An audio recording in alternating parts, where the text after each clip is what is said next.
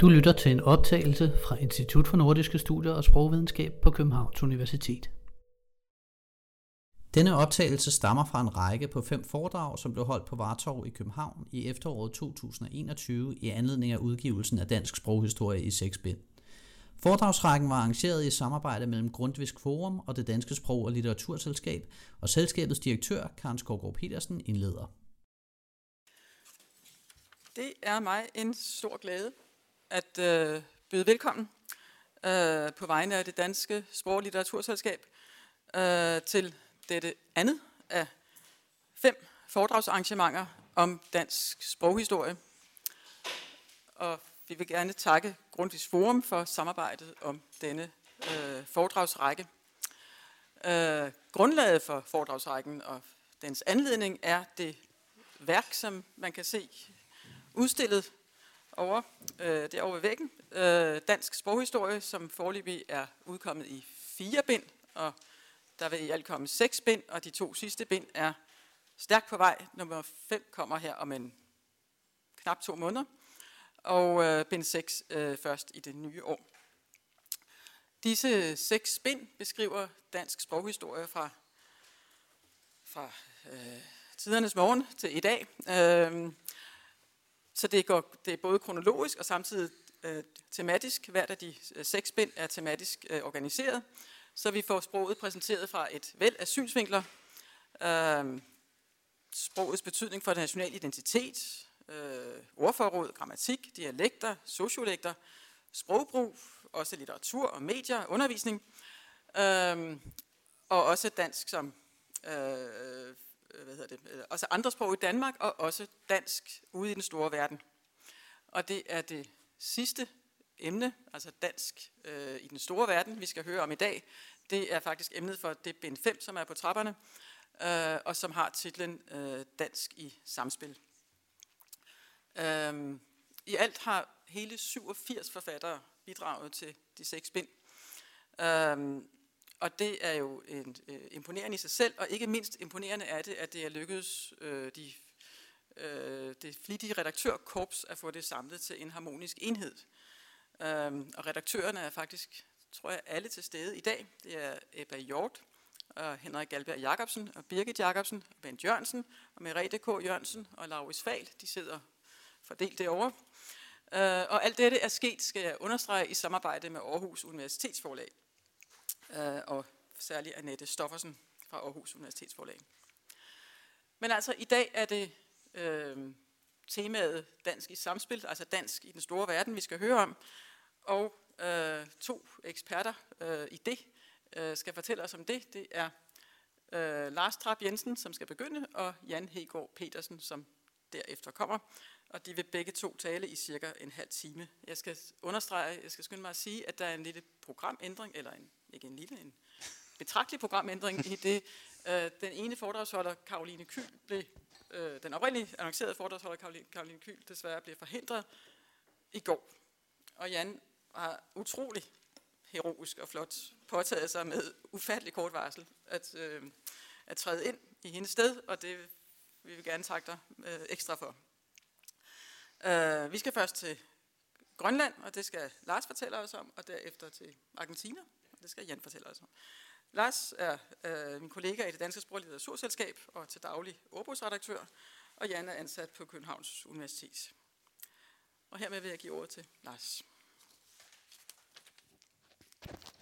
Tak. Mange tak for indbydelsen, og tak fordi I vil komme her en onsdag eftermiddag og bruge lidt tid til at høre om dansk i udlandet. Det er jo ikke noget, måske man tænker så meget over i dagligdagen. Men som vi kan se her, så er det ikke kun i Danmark, øh, der tales dansk. Det bruges også uden for landets grænser. Og især hvis man nu tager de historiske briller på, og det skal man jo, når det handler om sproghistorie, så kan vi se, at det også tidligere har været brugt øh, i Dansk Vestindien, Sverige, Norge og Island. Vi ser reminiscenser af det i dag på Færøerne og Grønland. Og endelig så øh, findes dansk stadigvæk, selvom det efterhånden svinder ind, så kan vi finde det øh, i det sprog, som danske udvandrere har taget med sig, når de er flyttet til USA eller Kanada, Nord- og Sydamerika, Argentina, Australien og forskellige andre steder for at begynde et nyt liv der. Det her var den oprindelige øh, disposition, men eftersom Karoline har sprunget over, så tror jeg, at vi øh, skipper afsnittet om Færøerne og koncentrerer os om Grønland og Argentina. Det kan jo være, hvis der er nogen, der har særlige interesser for dansk i andre egne af verden, at vi kan tage det under spørgsmålene. Øh, det kommer lidt an på jer, og det kommer også an på, hvad vi ved om sagen. Det kan vi jo ikke garantere. Men som I kan se, jeg vil starte et lidt andet sted, fordi som bekendt er forkundskaber nyttige, er der nogen, der siger. Og jeg vil derfor bruge lidt tid på at øh, sige noget om, hvorfor sproget forandrer sig, og hvorfor, øh, når vi snakker sproghistorie, hvordan kan det være, at det danske sprog har ændret sig. For det kan vi jo se, at det gør. Det ændrer sig hele tiden. Sproget kan slet ikke lade være. Øhm, sprog, der ikke ændrer sig, dem kalder vi døde. Det er sådan noget som latin og græsk eller måske kunstsprog, hvor man er nødt til at have sådan et centralt råd til at bestemme, hvad nye ord og betegnelser skal hedde. Sådan er det ikke med det naturlige sprog. Det begynder at ændre sig med det samme, bare vi taler det. Og det, øh, det skyldes, at sprog varierer. Sproget varierer hele tiden, øh, og det er ikke altid, vi er lige begejstrede for det. I kan se nogle eksempler på det her, på noget sproglig variation. Det er ikke alle, der bryder sig om det, når folk begynder at sige, at vi har strukket i stedet for, at vi har strakt os langt, eller at slotsgarderen underholdte med røverhistorier, eller at man kommer til at bytte om på arme og dige. Det bryder, det bryder mange sig ikke om. Sådan har det garanteret også været, hvis man nu skruer 100, 100 år tilbage og læser, øh, at dengang sagde man, at de to magter skulle stå halv skade. Og man sagde, at hanen gol. Så er der kommet nogen og begynder at sige, at vi skal slå halsskade. Eller de begynder at sige, han galet. galede. Dengang for over 100 år siden, der har folk sikkert også protesteret og sagt, det var da også for galt. Hvad er nu det for noget?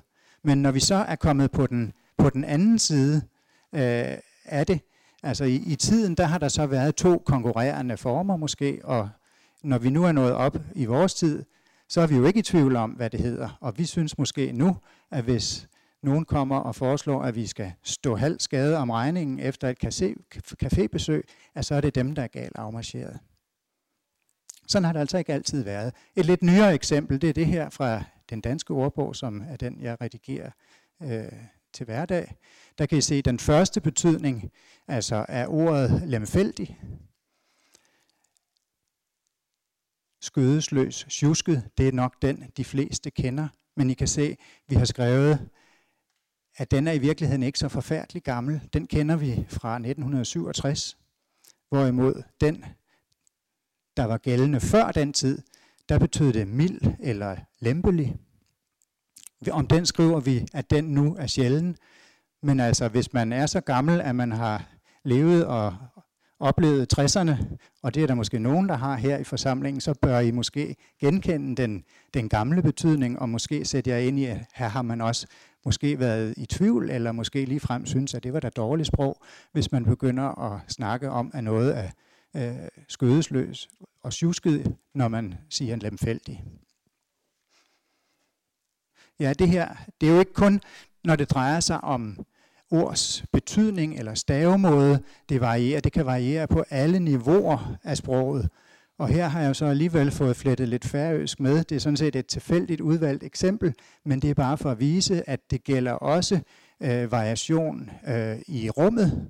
Øh, altså det, vi kalder dialektstudier. Her har jeg taget et eksempel med, hvor man kan se de her linjer, der er tegnet. Det angiver nogle lyde, hvor udtalen er forskellig, når vi er på den ene og den anden side. Og den viser meget øh, godt det, jeg vil hen til, at hvis nu man hedder Jekvan og bor heroppe på de nordlige øer, så har man samme udtale af alle de her vokaler, hvis man bor nord for den lille linje. Hvis man bevæger sig herned, så har, man, så har dem, der bor hernede, nøjagtigt den samme udtale som Jekvan heroppe, undtagen det her. Og sådan, fordi de ligger parallelt, de her linjer, så kan man se, jo længere væk fra Nordøen man kommer, jo flere øh, lydmæssige øh, for, forskelligheder kan vi finde. Og hvis man kommer helt ned til Solrun, som bor hernede på Sydøen måske, så har hun en anden udtale af alle øh, vokalerne end Jekvan heroppe. Så der kan man se, at det her med kontakt og at man snakker sammen, det er det, der betyder noget. Man er tættest på dem, der bor tæt på en, og man er fjernest fra dem, der bor længst væk. Et andet eksempel på det samme, det er det her, man kan se, at der nogle gange er fysiske barriere i landskabet. Et, et, et kendt eksempel, det er det her, øh, det franske centralmassiv øh, har i historisk tid været en barriere, sådan at folk på hver sin side har haft svært ved at snakke sammen. Der har simpelthen været en fysisk barriere i landskabet, og dialektologerne de kan så konstatere, at det falder så også sammen med en masse af de her linjer, de falder så sammen her, og efterhånden så har der dannet sig to store øh, dialektgrupper, øh, det vi kalder for Languedoc i det sydlige Frankrig, og Languedoc, øh, som er sådan en kendt dialektgrænse inden for dialektologien. Det spor kan vi spore simpelthen på grund af en fysisk barriere i landskabet.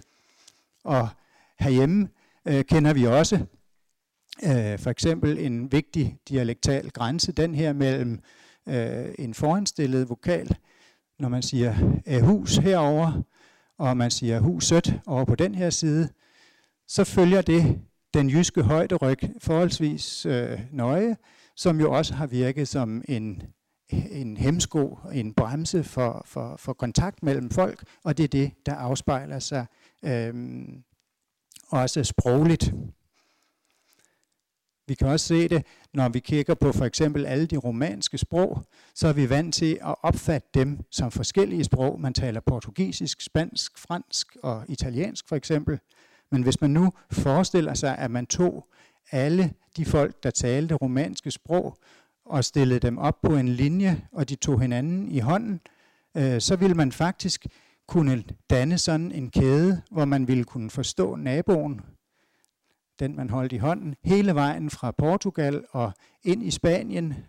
Øh, og i Spanien går det sådan gradvist over i katalonsk, og de forstår hinanden på den anden side, når man kommer ind i Frankrig øh, til provençalsk og occitansk, og også når man kommer ind i Italien, øh, de piemontesiske og liguriske, lombardiske dialekter, de er også indbyrdes forståelige, så de vil kunne danne sådan en kæde hele vejen ned igennem Italien til Sicilien.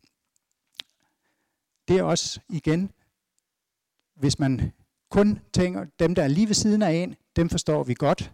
Og sådan er det også øh, historisk vi kender det godt, at vi forstår jo godt, hvad vores forældre siger, vi forstår, hvad bedsteforældrene siger, men hvis vi kommer ud i 4. og 5. led, så begynder det at lyde lidt gammeldags, og hvis vi kommer ned til Holberg og Kingo, så begynder det at knibe for rigtig mange at forstå, hvad der bliver sagt. Og hvis vi kommer tilbage til middelalderen, ja, så er man næsten nødt til at lære sig sproget for at forstå, hvad det er, der bliver sagt. Så det, der er det vigtige her, man kan også fremstille det sådan, det er de her klynger af mennesker, der har et netværk, vi kommunikerer med hinanden, og der er nogen, vi er tættere med end andre. Og I kan godt se, hvis man så flytter sproget udenlandsk, så kan de her bånd blive kappet. Og så sker der noget, så begynder det at følge sin egen logik og udvikle sig på sin egen måde, som kan være uafhængig af det, øh, der sker i Danmark. Så der er en sammenhæng mellem, øh, at sproget varierer her og nu, og sproget varierer igennem tiden. Det er altså et spørgsmål om, at vi er sociale individer, og ligesom ulvene, så hyler vi også med de, øh, dem, vi er i blandt og ligner mest. Så det skal vi lige huske på, når, det, når vi kigger på noget af det følgende, øh, for det kan vi bruge. Og nu kommer det så til at handle om Grønland, og øh, det er jo et jubilæumsår i år. Den 3. juli 1721 markerede øh, 300-året for øh, øh, hans edes ankomst til, til Grønland. Ja, altså han kom i 1721, derfor var det 300 år siden i år. det blev nu ikke nogen vældig øh, begivenhed, det blev ikke fejret. Man valgte i Grønland og spare de penge væk, der var sat af til arrangementet, i modsætning til øh, for 100 år siden, hvor det faktisk var første gang, man fik øh, den kongelige familie på besøg. Øh, og for 50 år siden, hvor det blev markeret med, at man opførte en helt ny kirke i Nuuk. Men tiderne er nogle andre, og I kan se, og kan måske huske sagen med hans edestatuen i Nuuk, som blev overhældt med rød maling, og der stod decolonize. Øh, så tiderne skifter, øh, og det er lidt noget andet end dengang øh, han kom. Så her har vi hans ede. Han ankom altså der for 300 år siden. Formålet med koloniseringen af Grønland var den samme, som den var for alle kolonier kolonialiseringsprojekter i den tid. Det drejede sig om øh, mission, og det drejede sig om handel. Sådan var det også i Grønland. Øh, og sprogligt set, så var de to interesser ikke øh, den samme. Der var faktisk en konflikt mellem dem, der skulle op og missionere, og så handelens folk. Missionærerne, øh, de så gerne, at øh, budskabet, det kristne budskab, skulle overleveres til dem selv på modersmålet. Det var jo Luthers kongstanke. Øh, så de gik ind for, at danskerne, der kom derop, skulle lære sig grønlandsk og kommunikere med dem på grønlandsk. Det var man ikke så optaget af øh, blandt handelens folk. For dem, der galt det bare om at gøre sig tilstrækkeligt forståelig til, at man kunne øh, udveksle varer. Og ja, der udviklede sig sådan et blandingssprog, pidgin nærmest, som man kalder det, øh, hvor man tog nogle grønlandske ord, og så sparede man endelser og alle de der besværlige øh, afledningsmorfemer, som Grønland er så rigt på, sparede man væk, og så var der sådan et sprog, som gjorde, øh, at det kunne lade sig gøre at udveksle varer. Og allerhelst så de jo, at grønlænderne kunne lære sig dansk, fordi det var jo meget nemmere, i hvert fald for dem. Øhm, diskussionen om dansk undervisningen pågik sådan set hele vejen op igennem både 1700- og 1800-tallet.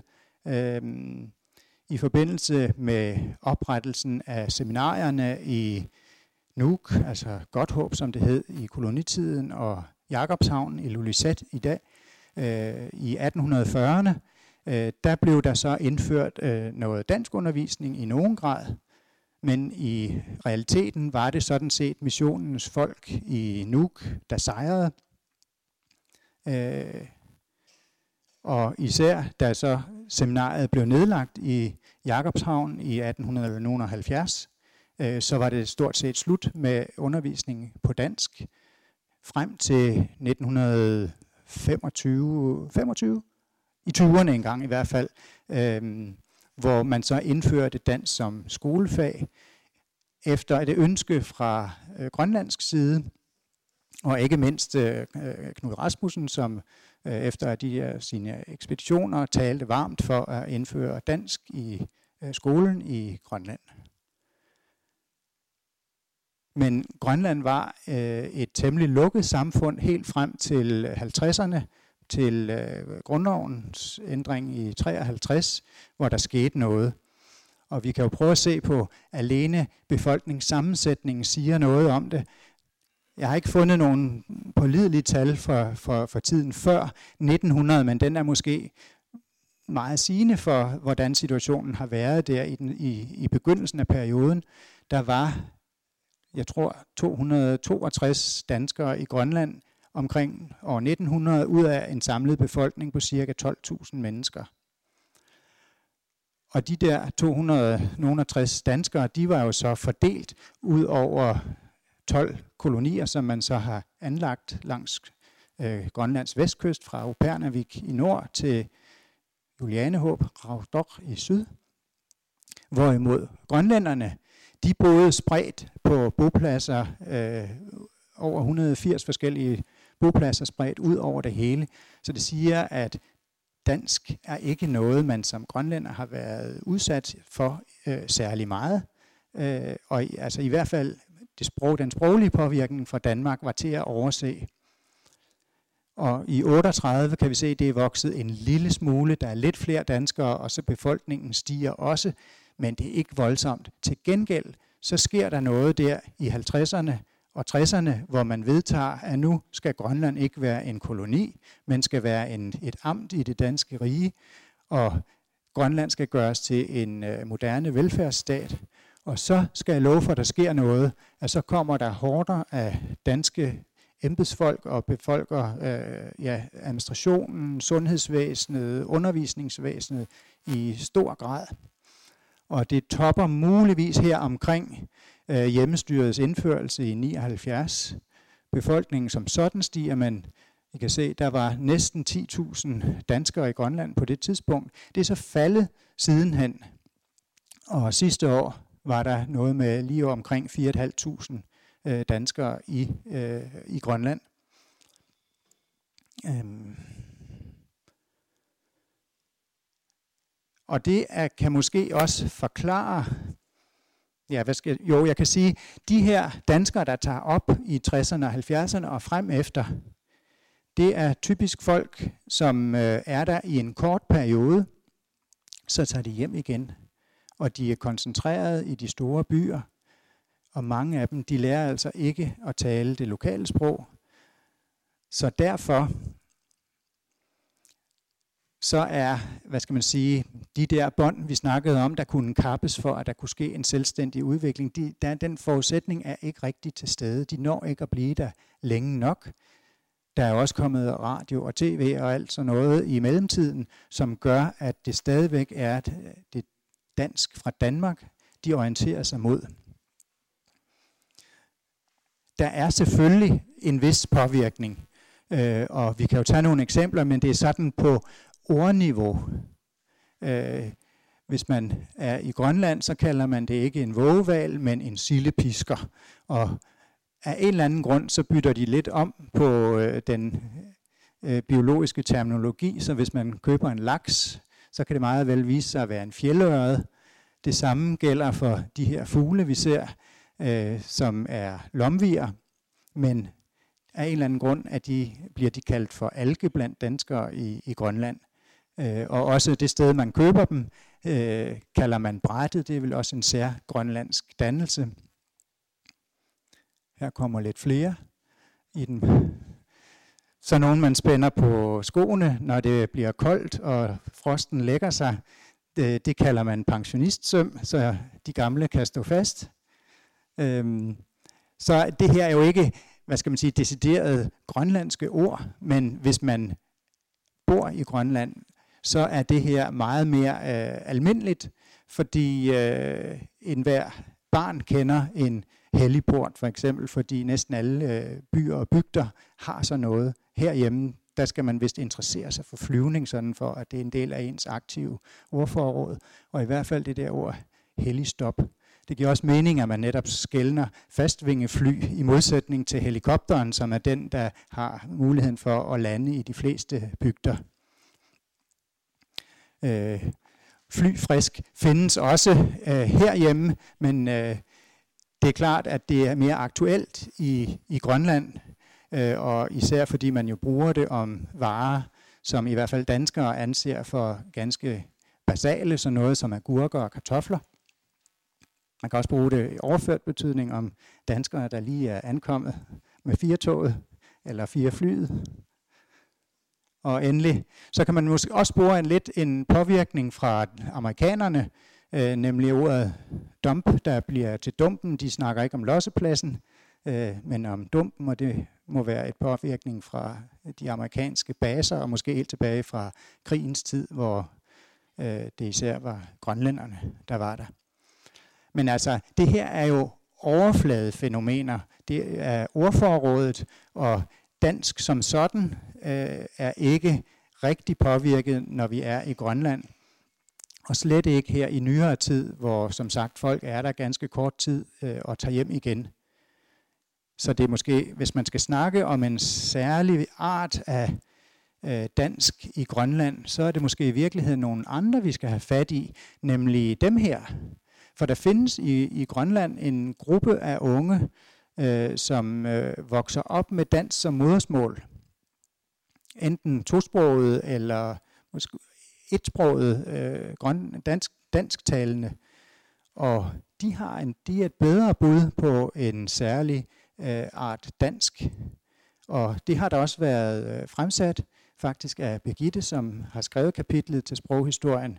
Øh, du skriver nu ikke så meget om det i kapitlet, formentlig fordi det er noget, der skal undersøges øh, mere, men det giver jo rigtig god mening, hvis vi tænker på det her med kontakten, og så at de orienterer sig et andet sted hen, end øh, det, som danskerne gør.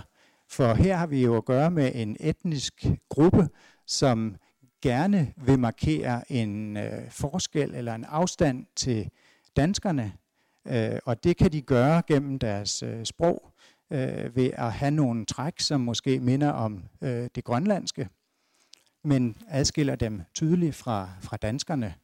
Det er jo lidt samme fænomen, som når man ser at øh, indvandrere herhjemme, udvikler en særlig øh, dialekt, hvad enten man kalder det multietnolekt eller ghetto-dansk, perker-dansk. Det er mange for, det, det er i virkeligheden samme, øh, samme fænomen, der er på spil, at man orienterer sig mod en anden norm end den, der er, er flertallets. Øhm, ja, yeah, og det tror jeg faktisk er det sted, hvor jeg vil give stafetten videre. Er vi ikke nogenlunde inden for tiden? Ja. Ja, det Lars er lige ved at springe over her. Det er øh, en øh, kado til Karoline, som ikke kan være her. Det er jo nemlig hendes fine slides om færøsk, som er her, men som jeg ikke vil sige noget om, fordi jeg ved intet om færøsk. Jeg kan godt stå og læse op, hvad der står på slidesene, men det øh, kan I jo lige så godt selv, kan man sige. Så øh, det, øh, jeg skal sige noget om, det er øh, det, vi kalder Argentina-dansk. Og hvorfor er det mig og ikke Karoline? Ja, fordi Karoline måtte øh, vel afbryde, og øh, foreslog, at jeg gjorde det, og det øh, gjorde hun formentlig med øh, velberød hud, fordi vi har arbejdet tæt sammen om argentinerdansk, USA-dansk og kanadadansk øh, siden 2014. Øhm, så øh, det, øh, det tænkte hun var sikkert nok, og det tror jeg nok skal gå. Øhm, jeg vil bare sige, det er Karolines slides, så hvis jeg står og fumler lidt og famler, så er det fordi, jeg ikke helt kan huske, hvad det er, der kommer.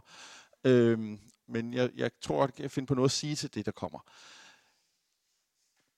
Argentina, øh, I Argentina bor der øh, et antal øh, argentinere, som er efterkommer af danske udvandrere. De er argentiner, de er ikke danskere. De vil nok kalder ikke, de vil kalde sig selv dansk argentiner, eller faktisk så kan de godt kalde sig selv vi er danskere, og de derovre, de er argentiner. Hvis de sådan skal distancere sig i til, forhold til naboerne, så kan de godt finde at kalde sig danskere, men ellers så er de ikke danskere øh, sådan i, øh, de er argentinere.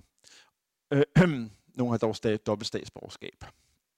Øh, hvis man er i de områder, rejser i de områder, hvor der har været mange af dem, så kan man faktisk godt finde på danske symboler. Det her er øh, den lille havfru, som ikke ligner en lille havfru, for det må man ikke. Der har copyright på den lille havfru, så derfor har de lavet en anden version af den. Den kigger ud over Stillehavet. Øh, det er indgang til en dansk kirkegård. Det er jo et Karoline øh, i en by, og det her er en øh, mindeplade til en dansker, der var med til at øh, grundlægge en by i junglen i det nordligste Argentina. Det er fra krypten, som det hedder, øh, i kirken i Buenos Aires, der danses der folkedans. Det her er øh, kapellet i byen, der hedder Tres Arroyos, og der er kun en fejl i forhold til danske kirker, nemlig fanen i loftet, øh, som man ikke har, men som er nødvendig i Argentina, fordi det bliver varmt. Fra det menukort øh, ved stranden nede ved Stillehavet også, kan man få danske retter. Øh, ja, den der øh, gravsten siger måske alt, øh, så måske skal jeg vente med at sige den, fordi så kan vi godt stoppe her, men det, øh, jeg kan måske komme tilbage til den. Øh, ja, der er spor af dansk sprog i Argentina den dag i dag. Og man kan også høre det, hvis man kommer ned og finder de folk, der kan det, og spørger, om de vil tale dansk. Så kan de godt tale dansk med en. Men ellers så taler de spansk. Så dansk er ikke længere et levende sprog, men det kan aktiveres ved tilstedeværelse, om man så må sige. Øhm, og vi, jeg kommer lige tilbage til, hvor godt det er bevaret, og hvor godt det er, eller hvor meget det har fået kontakt til senere, men lige lidt historik. Vi taler om tre primære bosættelser i øh, Argentina. Der er danske trekanten, som er klart den stærkeste, har været klart den talrigeste, og også den ældste. Øhm, de har haft meget tætte netværk, foreninger og organisationer, øh, både økonomiske og kulturelle. De har holdt sammen som ærtehalm. Øh, de har haft øh, kostskoler, øh, hvor de har sendt børn til også fra andre steder til, så de både kunne lære øh, dansk øh, og øh, også magnetiske forhold. Øhm, og der er stadig kortklubber. Øh, den danske klub kan man komme til i øh, også, og så kan man sidde og spille hjerterfri øh, sammen med dem, som også kommer der der. Øh, vi er Karoline og mig og øh, andre øh, medarbejdere fra øh, Københavns Universitet, som var på feltarbejde dernede i 2014-2015, og vi rejste rundt i de områder her og op, lavede optagelser med folk. Vi lavede interview med dem. Vi talte med dem en time til halvanden, og så nogle gange, nogle gange blev vi nødt til at stoppe, fordi vi ikke kunne mere, men de kunne blive ved. Øh, og det øh, hele foregik om, for nær de yngste, foregik det sådan på, på ret flydende dansk. Så det er altså, øh, nu sagde jeg, at det var dødt sprog, men det er altså stadig aktiverbart, sådan så dem, der kan det, kan faktisk holde en konversation i gang over lang tid. Øhm, vi har cirka øh, 100 for det område der. Og så i Buenos Aires har vi optagelser med cirka 25. Der er en dansk kirke, der er dansk klubber, der er en skandinavisk roklub, som danske efterkommere er meget aktiv i. Øhm, og så var det den by, jeg omtalte før, El Dorado, op i junglen, og det er øh, jungleområdet der. Øh, grundlagt i 20'erne af folk, der rejste herfra og op, fordi 20'erne, i 20'erne, der var øh, Pampasjorden ved at være opdyrket. Der var ikke mere billig jord at få, men der var stadig land at indvinde i junglen. Så rejste man derop øh, og var med til at kolonisere øh, den argentinske jungle. Der var, ej, nu bliver det en lille smule morbid, undskyld, der var 13, nu skriver 13 personer der, det er så ikke helt rigtigt. Der var 13, da vi kom derop, og da vi rejste derfra, var der 12, der kunne dansk. Øh, og det er bare for at sige, at det her går stærkt. Øh, øh, det var om 20 år, at der ikke så mange tilbage, som stadig kan tale øh, et rimelig flydende dansk. Hvordan lyder det så? Ja, øh, det lyder meget forskelligt. Lad os øh, prøve at høre, altså en, om måder man kan, og der er forskellige måder, man kan beskrive, hvordan det danske så lyder, hvordan det så har udviklet sig. Og måske skulle man sige, i forhold til det, Lars sagde med de grønlandske unge der, som udvikler, formentlig udvikler et dansk, som, hvor man kan måske spore elementer i, at de prøver at distancere sig fra Danmark, fordi de jo er grønlændere, men de er jo ikke danskere. Så er øh, øh, spansk påvirkningen her snarere på trods. De har godt ville være danskere. Og hvis man spørger dem, hvad er det for et dansk, vi taler? taler så siger de, vi taler det, ikke vi taler, vi snakker det gode gamle danske. Så der har altså været et, et stræb efter at bevare sproget. Og måder, man kan, øh, der er forskellige måder, man kan undersøge det på. Noget er der forskellige øjne, man kan kigge på det på. Man kan tælle op, hvor mange spanske ord der er. Og er der øh, ingen, eller er der mange? Øh, eller hvor mange spanske vendinger, eller hvor mange øh, træk for spansk grammatik der er eller ikke er. Og så kan man måske også se øh, på det, øh, sådan om mange af dem udvandrede fra dialektområder i 1800-tallet, øh, Lolland, øh, Møn, øh, Mors og Vestjylland, øh, øh, har, har, hvor meget af den dialekt er bevaret, og hvor, eller hvor meget har de nærmet sig det form, sådan form for dansk, som vi vil, ikke vil øh, bemærke øh, som anderledes, hvis de kom til Danmark. Øh, ja, og hvordan lyder det så på sådan en lidt forsimplet måde at gøre det op på? Lad os se hende her. Ele her. Det var, det var ikke moderne, det var ikke som nu. Hvis lyset det, det gik ud, det gjorde det flere steder, fordi jeg var ja, lysmotorer, ikke? Men så satte de noget lys op på klaveret, ikke? og så spillede de videre. Og så dansede vi videre. Det er ikke som nu, nu bare lige snart ikke har lys, ja, så kan jeg ikke nå, det kan lade sig gøre. Det er nogen fortæller om, hvordan de holdt fester i gamle dage, og der dansede de så bare videre, selvom lyset gik. Den går ikke, det gider de unge ikke længere. Nu vil de have lys, sagde hun, og øh, tiderne ja, går. Øh, tredje generations dansker, øh, voksede op med dansk, øh, indtil hun gik, begyndte at gå i skole. Hun har aldrig været i Danmark. Og, og, og man kan sige, hvor meget dialekt var der egentlig der? Ja, ja, ja. Hørte I noget spansk? Der var lidt med tonegangen, men det var sådan set også, øh, det var det. Øh, man skal virkelig have øh, stive ører for at følge med her. Lad os se hende her, EHO her. Det er så en generation ældre, eller længere i, i Argentina, øh, har heller aldrig været i Danmark. Bruger nogle dårlige Ja. ord. Ja. Jeg har overhovedet ikke forstand på at bande på, på dansk. På, Ikke på dansk. Jeg kan slet ikke forstå noget. Nå. Og det mo- mor, hun ville jo ikke høre noget. Og far, han bandede som bare pokker, men på spansk. på spansk? Ja. Nå. Og min bedstefar, der boede hos os hele, ja, hele mit liv, han, han bandede aldrig. Han bandede aldrig. Sådan, så kan vi lære det. Øhm, de tilhører typisk den, hvad vi har kaldt den ældre generation. Og så er der den yngre generation, som er folk på alder med mig. Øh, og de kan lyde sådan her. Robin, øh, han er 17, ikke? og han er ikke interesseret i en lære dansk. Mm. Han siger, øh, jeg først vil lære engelsk, Ja. så efter det, det, det er sådan dygtig ting, ikke? fordi ja, han siger, øh, hvis jeg lærer engelsk, jeg kan komme til hele verden med det. Det er sådan en, en, en, en værksted, jeg kan ikke have. Hvis jeg, øh, hvis jeg lærer dansk, så bedstefar bliver meget glad. Mm. Det er kun det. Das ist was anders, øh, kan man sige. Og øh, det er endnu værre, havde jeg nær sagt, med øh, LEP her. Øhm, og det er ret karakteristisk her, at øh, den ældre generation, hvad er de omkring 70-80, det gik det jo flydende. Øh, men ham her, som ellers også ikke har lært spansk før skolestart, har simpelthen ikke brugt det, siden han gik i skole.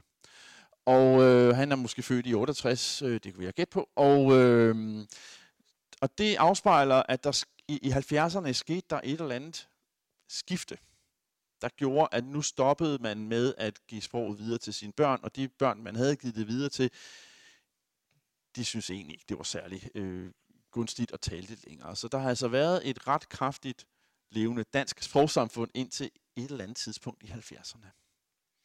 Og det kan vi tydeligt se i den måde, sproget bliver performet på her. Flydende dansk ved de to andre her, noget mere øh, gebrokkent og, og stavrende ved de andre. Ja, øh, det skulle måske have sagt, øh, det her har vi så udforsket, øh, også som udgjort øh, øh, forskningsprojektet, sammen med, øh, med andre, øh, for eksempel Jakob, som også har været øh, øh, arbejdet lidt med endnu nu og da. Øhm, vi, vi har en hjemmeside, hvor man kan se mere. I skal nok fortælle jer mere lige om lidt. Øh, men bare for at sige, at... Øh, og ja, det er de folk, der har betalt det hele. Øh, Carlsberg og AP Møller, og tak for det, og fakultetet. Bare for at sige, at øh, de her optagelser, hvis man selv vil gå på øh, opdagelse i, hvordan argentinerdansk kan lyde, så har vi et såkaldt lydkort på vores hjemmeside. Og øh, der øh, øh, er der optagelser af folk i Argentina, og der er også optagelser af øh, udvandrere og efterkommere af udvandrere til USA og Kanada. Dem har vi ikke selv indsamlet, men dem har vi arvet fra øh, andre øh, sprogforskere øh, og digitaliseret og udskrevet osv. Så, videre. så man kan få en lidt indblik i, hvordan, hvor forskelligt dansk faktisk er faldet ud øh, i Kanada, USA og øh, Argentina også. Øhm, yes. Hvad siger tiden? Den hedder Danske Stemmer KUDK skråstreg lydkort. Nå, hvad forventede vi at finde? Øhm, ja, forventede vi noget gebrokken dansk? Øh, altså, øh, var, var det bare helt opgivet fra starten, sådan, så det kun var, som vi hørte, den yngre generation her? Forventede vi et gammeldags sprog, eller forventede vi noget ældre dialekt? Altså, hvad, hvad, hvad kunne vi egentlig... Vi havde ikke nogen, rigtig nogen idé om præcis, hvordan dansk var faldet ud på forhånd. Vi havde nok det om, at det ville være lidt spansk påvirket, men det øh, var faktisk ikke på de måder, vi egentlig troede, det mest var. Øhm, vi øh, har ikke fundet decideret gammeldags sprog. De kan godt sige tornister for rygsæk, eller isskab for køleskab, øh, eller skidspand for skraldespand, som vi formoder må være måske noget øh, ældre dialekt bevaret, eller hvad. Øh, og de har selvfølgelig heller ikke øh, de lydviklinger, vi har i moderne dansk, hvor rude bliver til rode, og øh, ret og frem bliver til ret og frem. Øhm, så, så på den måde er det, øh, lyder det, kan det måske lyde lidt ældre, end man vil forvente, hvis man, når man går rundt på gaderne her i København. Og dialekt, nej, vi ved, de er udvandret for dialekt, og mange af dem er udvandret for dialektområder, men vi har ikke øh, foranstillet bestemt artikel, altså et hus, eller øh, et hav, eller et bil, som på vestjysk, og vi heller ikke a eller a for jeg. Øh, og vi, altså alle de der, øh, som vi i dag vil sige i Danmark, er typiske træk fra gamle og traditionelle dialekter, dem er der ikke. Dem kan man godt finde blandt udvandrere til USA faktisk. Der er bevaret noget dialekt. Men ikke ved dansk-argentinerne. Så enten har de ikke haft noget dialekt med sig, eller også har de haft noget dialekt med sig, men de er omgået hinanden og på en måde slæbet det dialektale af, og har ligesom ja, konvergeret, som vi siger, altså simpelthen nærmet sig hinanden sprogligt. Hvad der jo peger på, at det, eller hvad understøtter det andre tegn på, at det har været et levende dansk sprogsamfund. For de har haft meget kontakt, og så har de, om som siger, slebet hinandens sprog af. Øhm, ja. Så hvad vi fandt var, Øh, om så må sige, et overordnet set velholdt dansk, det er Karolines formulering, lidt rusten, det er også sin formulering, og blandet op med lidt spansk. Øhm, og som er blevet opretholdt i op til fire generationer. Øhm, det, det overordnet velholdte er afhængig af talernes alder. Så jo yngre de er, jo sværere er det danske, øh, eller rettere, jo, jo større spansk indflydelse er der, eller jo mere, øh, hvad skal vi sige, sådan, øh, produktionsproblemer støder vi på, fordi de ikke kan det flydende simpelthen. Det er egentlig meget sejt gået, fire generationer at bevare et øh, levende sprog. Øh, hvorfor opretholdes det så? Ja, øh, fordi de har holdt sammen. Det startede med en, en lille kæde migration med Huang Fugl, eller Johannes Fugl fra øh, en landsby ud for Majbo, som var lidt af en entreprenør og øh, iværksætter sjæl, som rejste til Argentina for at skabe sig et liv og tjene nogle penge. Det lykkedes ham så. Så rejste han tilbage til Lolland og hævde nogle folk med fra de omliggende landsbyer, og så bosatte de sig i, i det, der så blev en af de store byer i området, og allerede der skabte en dansk koloni, som mm, øh, også fik respekt for de omliggende øh, andre øh, immigranter. Argentina er jo et immigrantsamfund på linje med USA, øh, fordi de var så arbejdsomme og ihærdige. Øh, og der er rejst en statue for, af ham uden for byen, og med et møllehjul, fordi han et, etablerede den første mølle i byen, og jo ligesom øh, også på den måde skabte noget øh, erhverv. Da dronningen var på besøg for to år siden, der havde de fjernet graffitien. Men det er jo en del af livet, tænkte vi. Efter ham fulgte flere, øh, som bosatte sig på Parmbanen og var med til at opdyrke den. Og der har de altså været i op til to eller tre generationer. Og det har været sådan, så kom man til Argentina, så fik man udleveret en brochure ved havnen og sige, værsgo, gør sådan, gå hen til dem og dem og dem, her kan du blive daglejer. Så kom man hen til dem, og blev daglejer, og så fik man at vide, hvis du arbejder godt, så vil jeg låne dig nogle af mine gamle redskaber. Så kan du øh, selv, øh, og jeg kan også låne dig nogle penge, så du selv kan gå i gang med at købe noget jord og, og etablere noget. Så der har simpelthen været et økonomisk, ikke alene kulturelt netværk, men også et økonomisk netværk for de nyankomne. Sådan bevarer man sproget. Øhm, ja, de nye migranter bliver hjulpet. Øh, og så har der så været, øh, og det øh, er jo øh, nærmest i grundvis ånd, om man så må sige, et meget stort foreningsliv og fokus på, at man skulle holde sammen, og man skulle også, øh, ja, man er ikke kun arbejdende menneske, man har også ånd og, og, øh, og så videre, man skal danne foreninger og, og etablere de lokalsamfund, man nu engang er i. Så de har haft dilettantteater. De har haft konkurrencer i dilettant. Hvis ikke det er sprogbevarende, så ved jeg ikke, hvad det er. så har de haft håndbold. Og vi ved faktisk ikke, om, om de meget de har talt dansk der, men eftersom ingen andre har fået lov til at deltage i håndboldstævnerne, så ville det være mærkeligt, hvis ikke alle de håndboldstævner også havde været et forum for, hvor dansk kan øh, udvikle sig i Argentina. Øhm, og i øvrigt håndbold er der ikke nogen af dem, de andre udvandrergrupper i områderne, som, som kendte til. Det, øh, der var ikke så mange tyskere i det område der, og, og ikke, så, øh, ikke så mange svenskere og nordmænd i Argentina i det hele taget. Fester har vi hørt meget om. Øh, vi hørte også lidt indtryk før for Ile. Øh, ja, klubber, og der har også været roklubber, der har været atletikklubber, der har været gymnastikklubber. Gudstjenester meget tidligt blev, ki- blev der dannet kir- bygget kirke. 1879 kommer den første. Og op til 60'erne var der gudstjenester på dansk. Så er det, det begynder at skifte, sprogskiftet også i, øh, i kirkerne.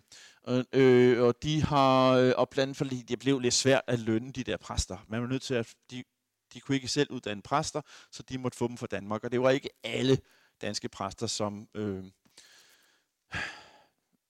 var lige kaldet, om så må sige, men også øh, mente, de skulle have nogle penge for at være der. Og så blev det sådan lidt svært hen ad vejen. Øh, kirkerne lever videre stadigvæk som protestantiske kirker, med ja, protestantiske menigheder, hvor der kommer folk, øh, som ikke kun er dansk afstamning. Øh, men i det hele taget, man har simpelthen holdt sammen. Og medvirkende og også ligesom øh, medmobiliserende har været, at de har været anset som en form for eliteindvandrere.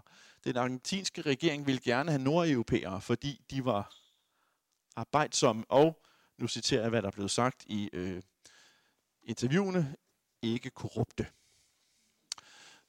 Øhm, ærlige mennesker.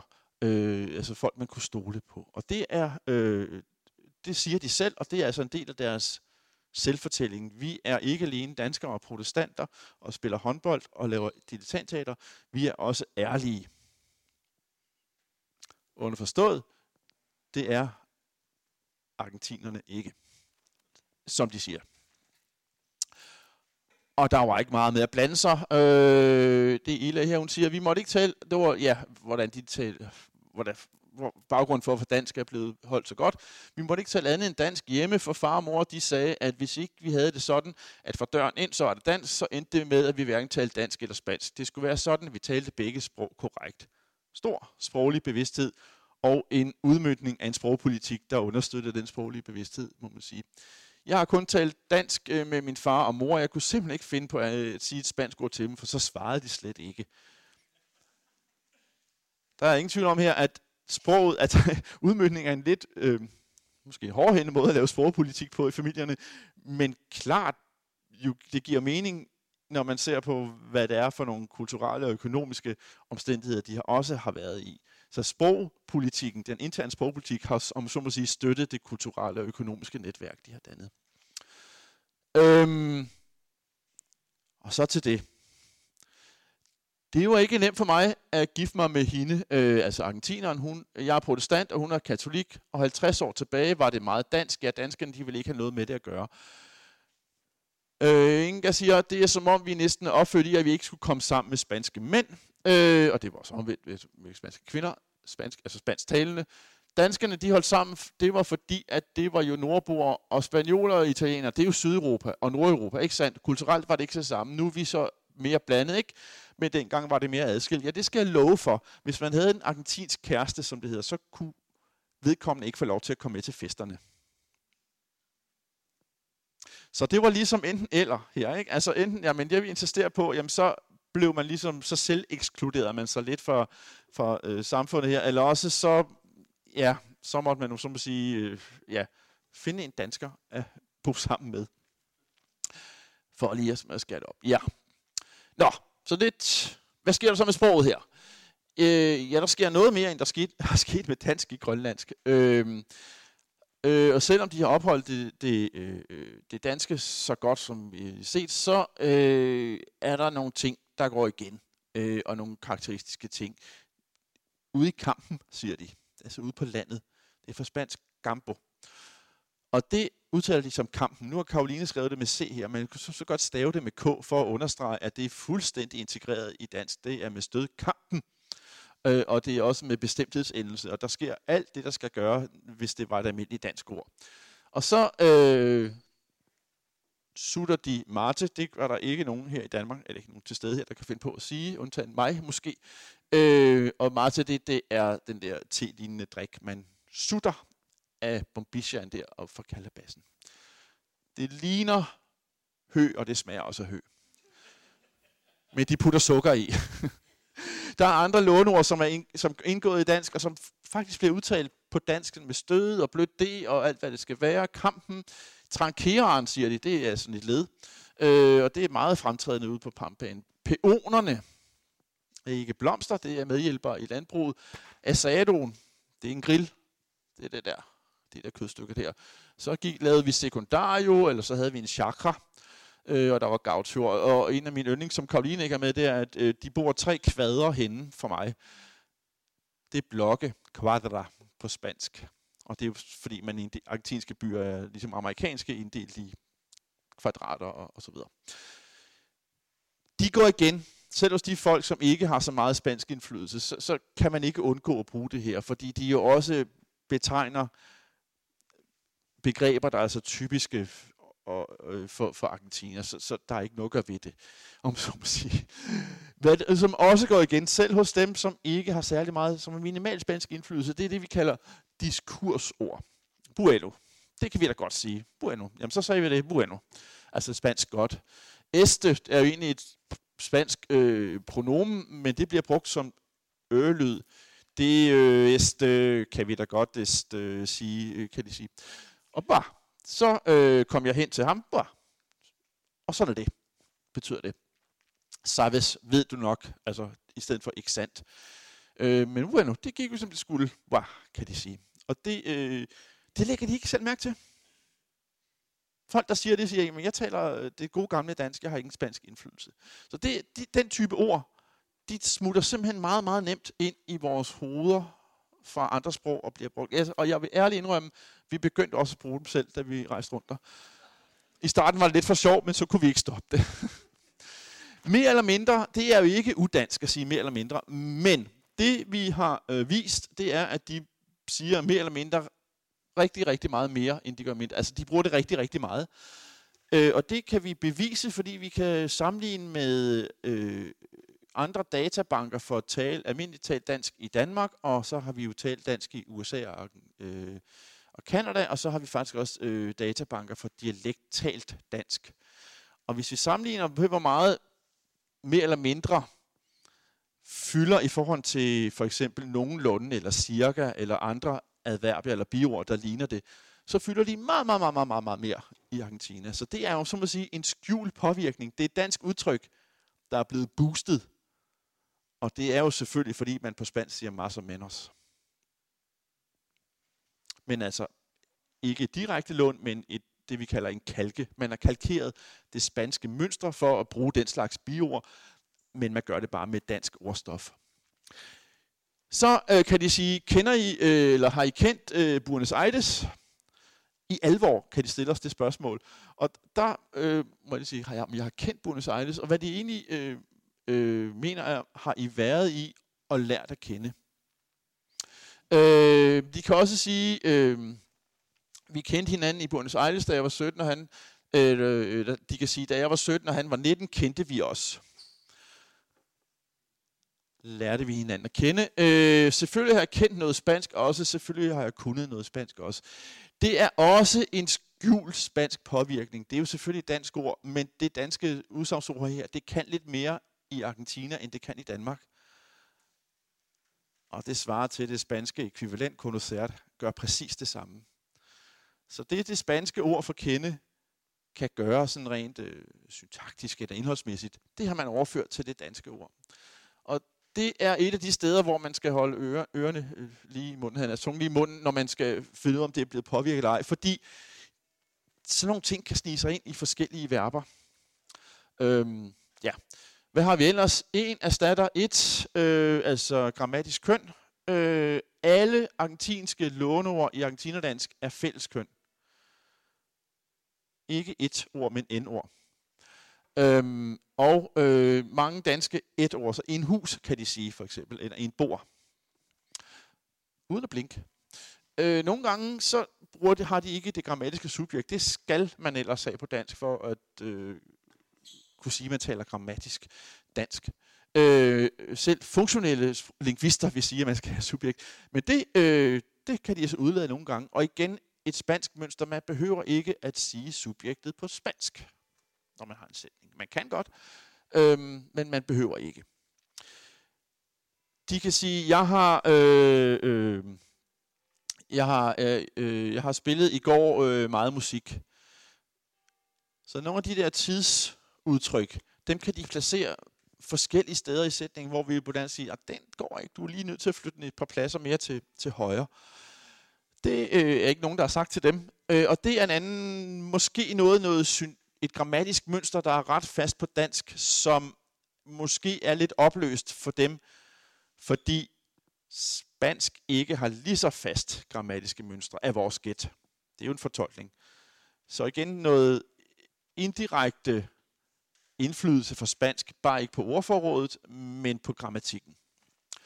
Nå ja, og så kan de alkylere en bil eller konnektere nogle ledninger, eller praktisere klaveret.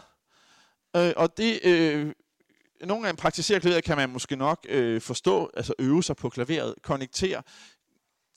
Så, så det er et, et sådan slags blandingsting, der kommer her. Øh, og det er, øh, det er måske ikke så underligt, fordi på spansk hedder at lege, øh, at en bil, eller lege en bil, hedder alquilar. Og øh, forbindet hedder connectar, mener jeg. Øh, så de har, der er noget, noget ved den måde, udsagsordene er bygget op på, der minder om hinanden. Og, så, og vi har jo den der er øh, endelse på dansk på mange udsagsord, Så bliver den ligesom blandet i der, de der tosprogede hjerner, de går rundt med. Så bliver sprogen ligesom blandet i den type verber der. Og det øh, er meget typisk for argentinadansk. Et minut igen. Jamen, det vil jeg næsten øh, fejre med at spille her. Øh, Edith, jeg må godt sige hendes navn, det har hun øh, har, øh, har fået lov til. Øhm, og det er for at vise en måde, vi arbejder på.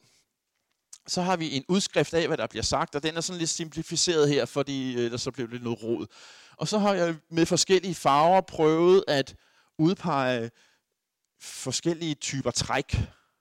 Der er noget, der vedrører leksikon, ordforrådet, så er noget, der vedrører grammatikken, og noget, der vedrører øh, udtalen. Og hun lyder sådan her, og det er en lille smule øh, penibelt, troede jeg, fordi hun har været igennem skilsmisse. Den har ikke været så sjov. Og Jon, som jeg interviewer sammen med, han er fuldstændig ligeglad med det. Han spørger frisk og fejl, om, hvordan mødte du din mand? Og jeg sad og krummede tager, men det var der et tryk på en knap. Det er meget lavt, var? Hold op. ved I hvad? Det lyder ikke godt. Øh, så jeg, jeg prøver nu at efterligne lidt. Ikke? Nej, nej, nej, jeg kom aldrig til kirken, og heller ikke til ungdomsforening eller noget som helst. Vi boede derude efter Gilmes, en station først i Gilmes, og så bagefter den næste station. Og jeg søgte efter arbejde. Og så kom jeg ind til centrum, for jeg så i en avis, at de behøvede en til at arbejde papir. Ved det, kontorist. Og så tog jeg fejl adressen. Este, øh, derfor, øh, det er Rodriguez Benja. Jeg så R. Benja, og så tog jeg fejl og tog til Rocket Science Benja. Og så kommer jeg, der, der stod, man skulle komme klokken 6, og jeg var der klokken 6. Selvfølgelig det hele var lukket. Den kontoret arbejdede til klokken 6, og patienterne de var nede, Og mm, så kiggede jeg sådan ind, og så var der en fyr, så siger han, Este, det, det, det, øh, øh, hvad søger de efter? Jeg, sø, jeg har læst i avisen, at jeg har brug for en kontorist. Ja, ja, ja, kom ind, kom ind, sagde han.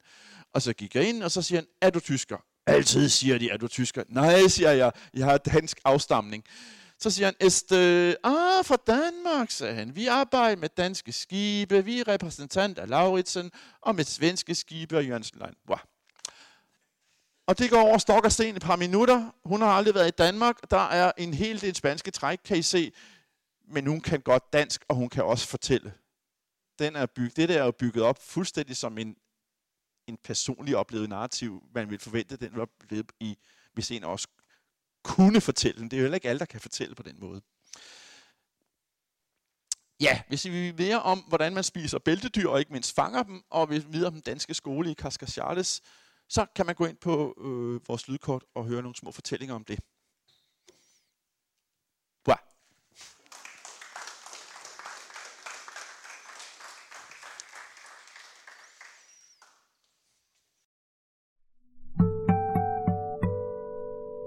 Lyttet til Lyd fra Nords.